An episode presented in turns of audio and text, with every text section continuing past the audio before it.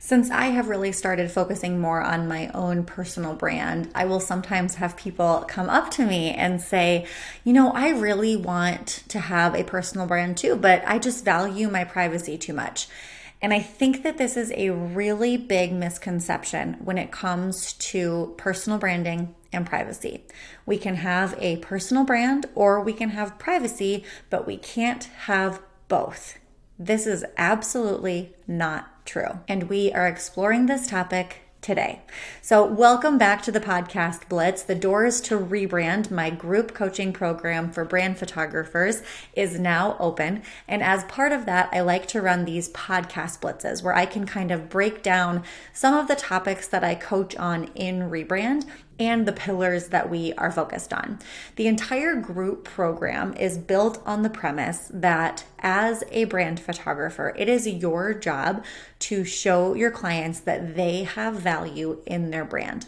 We focus not only on building your personal brand photography business, but also building your personal brand because you have to be working on your personal brand if you're going to sell the service that you sell. And oftentimes, a topic that comes up when we talk about personal branding is privacy. I've been wondering for a while if this was a topic that I needed to broach on the podcast. And I think it's time because this continues to come up. And I kind of want to scream because a personal brand and privacy are two very different things. And you can absolutely have a personal brand and still have a private life that you don't share we're going to get a little bit meta for a second and talk about my personal brand. So, if you're newer to the podcast, then this maybe isn't going to land as much for you.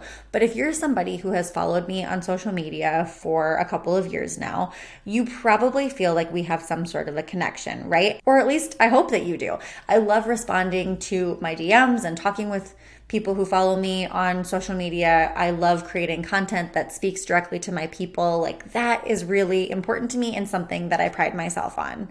However, I think that sometimes that leads people to believe that they know me. And respectfully, that's not necessarily true. And I say this with all of the kindness in the world. If you can't relate to this feeling when it comes to me, totally fine. Think about an influencer that you follow. Have you ever thought to yourself, dang, I feel like I could be friends with this person in real life? That's probably because that person is really good at building rapport. They have nailed that part of personal branding, so you really feel like there's a connection there. And that's extremely powerful but it doesn't mean that you actually know that person. It doesn't mean that you know what their family life looks like or what their past traumas look like, what their college experience was like. There are probably plenty of private details that that influencer is not sharing online. That's what a personal brand is. The most personal parts of my life are my marriage, my kids, my family, my friendships, those are not part of my brand. Those are not something that I share online. I keep those things very close to the chest, and I will continue to do that. And you can do that too.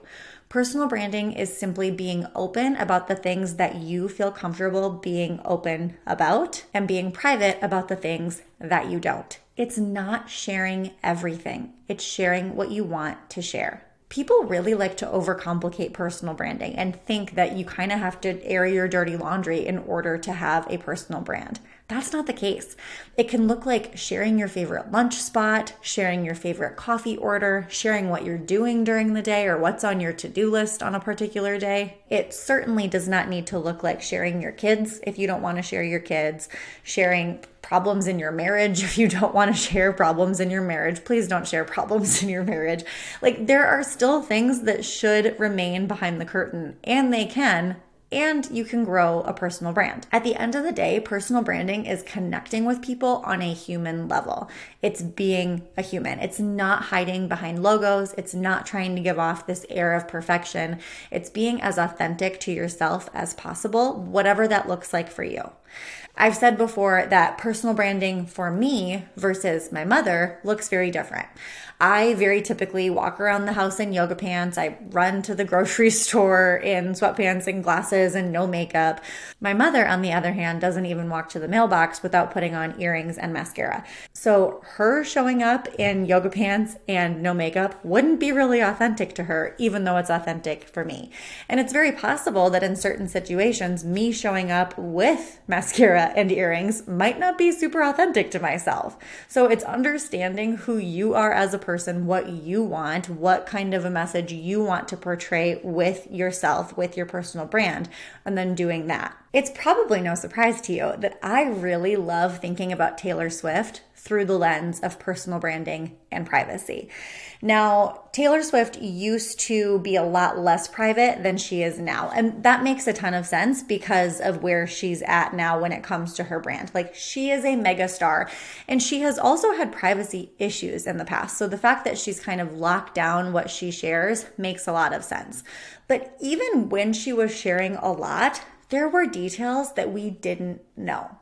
We feel like we know her because we know the names of her cats and she shares so much in her music, but we don't actually know her. We're not friends with Taylor Swift. We might think that we could be friends with Taylor Swift, which is a sign of good branding, but we aren't actually. Now, you might argue that we actually know a lot about Taylor Swift because of what she divulges in her music. So we know a lot about her past relationships and experiences because she puts it into her music. And to that, I say she's in charge of what she puts in her music and when she releases it. So, yes, she is sharing with us, but it is completely on her terms. It is what she is comfortable with. It's also okay to let this evolve over time. This is something that I am really learning right now in the moment as a mom of older little kids because when my kids were babies i shared quite a bit of them i like gave my kids hashtags when they were born so i could keep all their photos together. And now I don't like their faces to be on social media. I don't like to share things like first day of school photos. I don't even really love to share their names because I've become so protective of their privacy. Until they are old enough where they can decide what they want to share and when they want to share it, that just doesn't feel like my place. So, how I feel now as a mom to slightly older kids is very different than I felt as a mom to babies and toddlers. So it's okay to let this evolve. By the same token, there might be things that you actually are comfortable sharing that you're not currently sharing because you're scared to start sharing at all. One of the funniest examples of this in my business was my experience with microblading. And I don't mean recently, although I did get my eyebrows microbladed again recently. I mean, when I first got it done, I was really open about sharing that experience, about sharing that I had no eyebrows because I used to pull them out because of an anxiety disorder. And I shared about getting my eyebrows microbladed. And I didn't really have any issues with sharing that. Now, if I would have shared that in the moment when I was a middle schooler pulling out my eyebrows, yeah, Probably not. But as an adult, it's a little bit easier for me to say, hey, this is something that I experienced and this is something that I'm doing because of it. Now, to some people, that might seem really vulnerable. To me, because it was about 15 years past when it actually happened, it didn't feel vulnerable.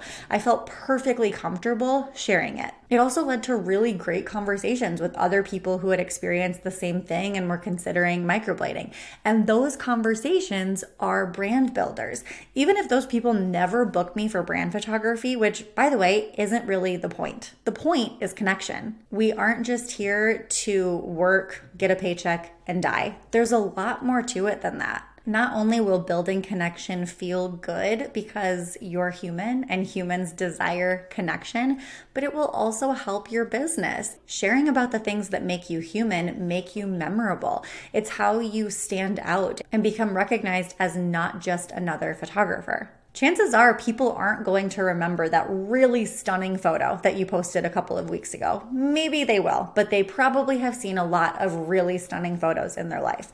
But they might remember the fact that you shared that you have a five year old and they have a five year old, or that you went to a certain college and that's also where they went, or that your favorite meal is lasagna and they also like lasagna. These points of connection are so small, but they matter. And that's personal branding. I would never tell someone to build a personal brand if they had genuine concerns about privacy. However, what I have found over the years is that most of their concerns about privacy aren't actually something that will happen because, again, we have control over what we share and what we don't share. What it comes down to is usually a lack of confidence. And that confidence is not going to grow until you start experimenting with what personal branding can look like for you. You're not going to just wake up one day and feel like, okay, I'm going to get on Instagram stories or I'm going to post that reel or I'm going to go to that networking event. These are uncomfortable things and they're going to continue being uncomfortable until you practice them. So, if you want to start working on your personal brand, you can start today and you can start scared. You don't need confidence before you start. And there are ways to grow your personal brand a little bit more slowly if you're nervous about things like showing your face and really being part of your brand. One of the things that my business coach used to do is every morning when she would go to the gym, she would take a gym selfie in a big full length mirror and post her to do list. And that was the majority of what she did on stories because she is really introverted and she didn't really want to use Instagram stories to do things like talk to the camera. That felt really draining to her.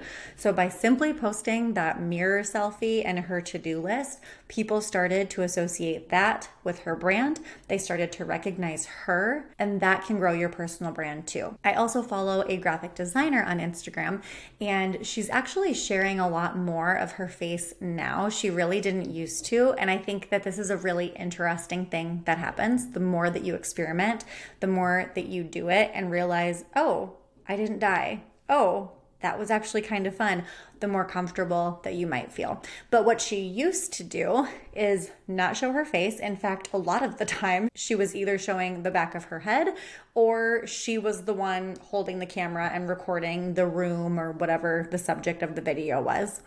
But her office had a very specific look to it. So I started to recognize her office. She would always use the same filters and she would use the same fonts and colors. So even though she wasn't showing her face, she was still building her personal brand just in a different way.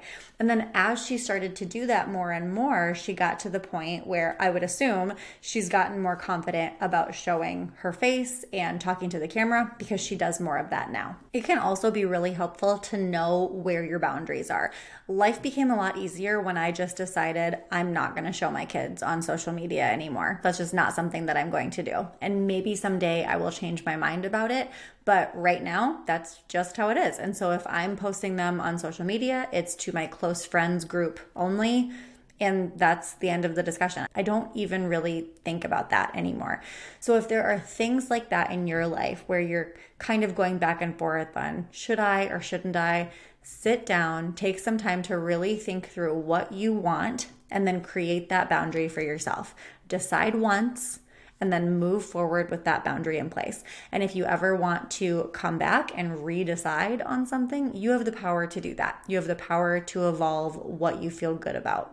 Okay, that's it for today. We are talking more about personal branding all week long in this podcast blitz. So I hope you join me tomorrow.